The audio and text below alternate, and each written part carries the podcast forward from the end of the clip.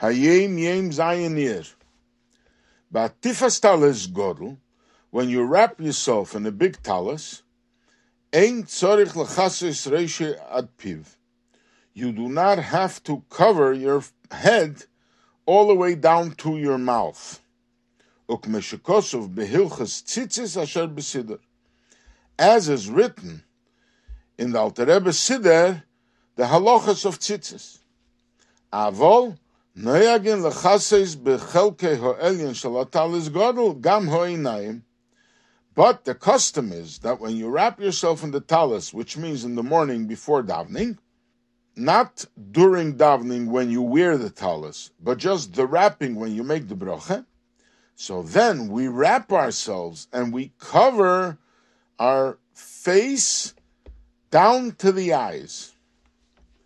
That's one minhag that the Rebbe is referring to. So, what is the issue? The bracha we make is lehisatev betzitzis, to wrap ourselves in tzitzis, which means we need a wrapping, not just a wearing. What is considered wrapping? Wrapping, the Alter Rebbe says, has to be like the wrapping of the Ishmaelim, of the Arabs. And therefore, when you wrap, you must wrap yourself like the Arabs, covering your head until your lips below your mouth. However, in the Siddur, the Alter Rebbe writes, which is how the Rebbe writes in the Hayom Yom, as written in the halachos of tzitzis in the Siddur necessarily. Why? Because in the Siddur, the Alter Rebbe says when you do the wrapping, so we take our two hands and we have the talis folded in half and we grab the tzitzis and then we throw the right hand over the left side. And in that way we remain wrapped with two tzitzis, the two right side tzitzis over our left shoulder and the two left tzitzis are just hanging in front of us. So we have two tzitzis in the back and two tzitzis in the front.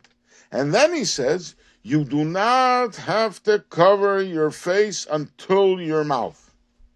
And he says you should stand like this at least for the amount of walking four cubits. And then you undo it and you wear the talis as is the custom. So Reb Chaim Naeh, he learned from this that the Alter Rebbe means that you do not cover your face at all, not even the eyes. So the Rebbe says that he disagrees, but rather, like the Arabs, so they do cover their eyes. And they do cover their eyes, so the question is, how could you see what's going on? So the Rebbe says that they have to cover the eyes because they live in countries where there are tremendous winds and there is sand and they want to protect their eyes, so they do cover the eyes. They just have it a little open, at least they can see how to walk. And therefore, it's covered, but you can live with it. And the Rebbe concludes, our minhag is that we do cover the eyes, but not down to the mouth. Another minhag. Noyagin lilmoid b'mei asfira mesechta seita.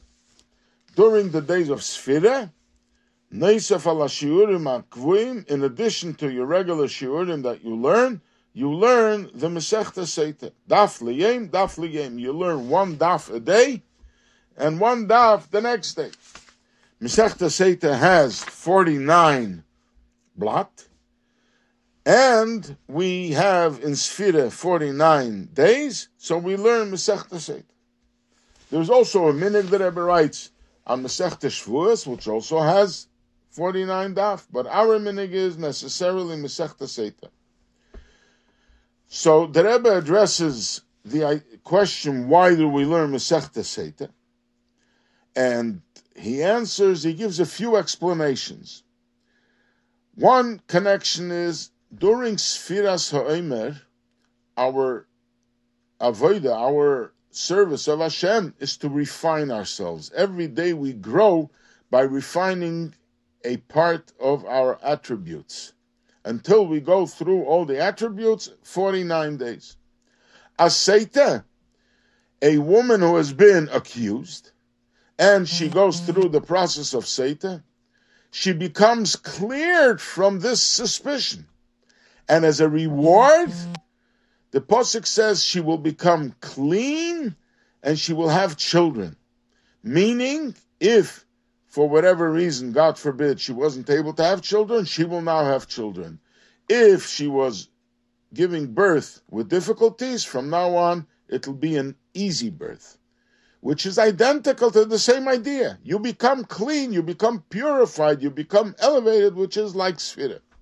Another reason the Rebbe says, Seite and the Minchas Ha'omer, the offering of the Omer, were both made from barley. And this is what connects Sphira with the Satan.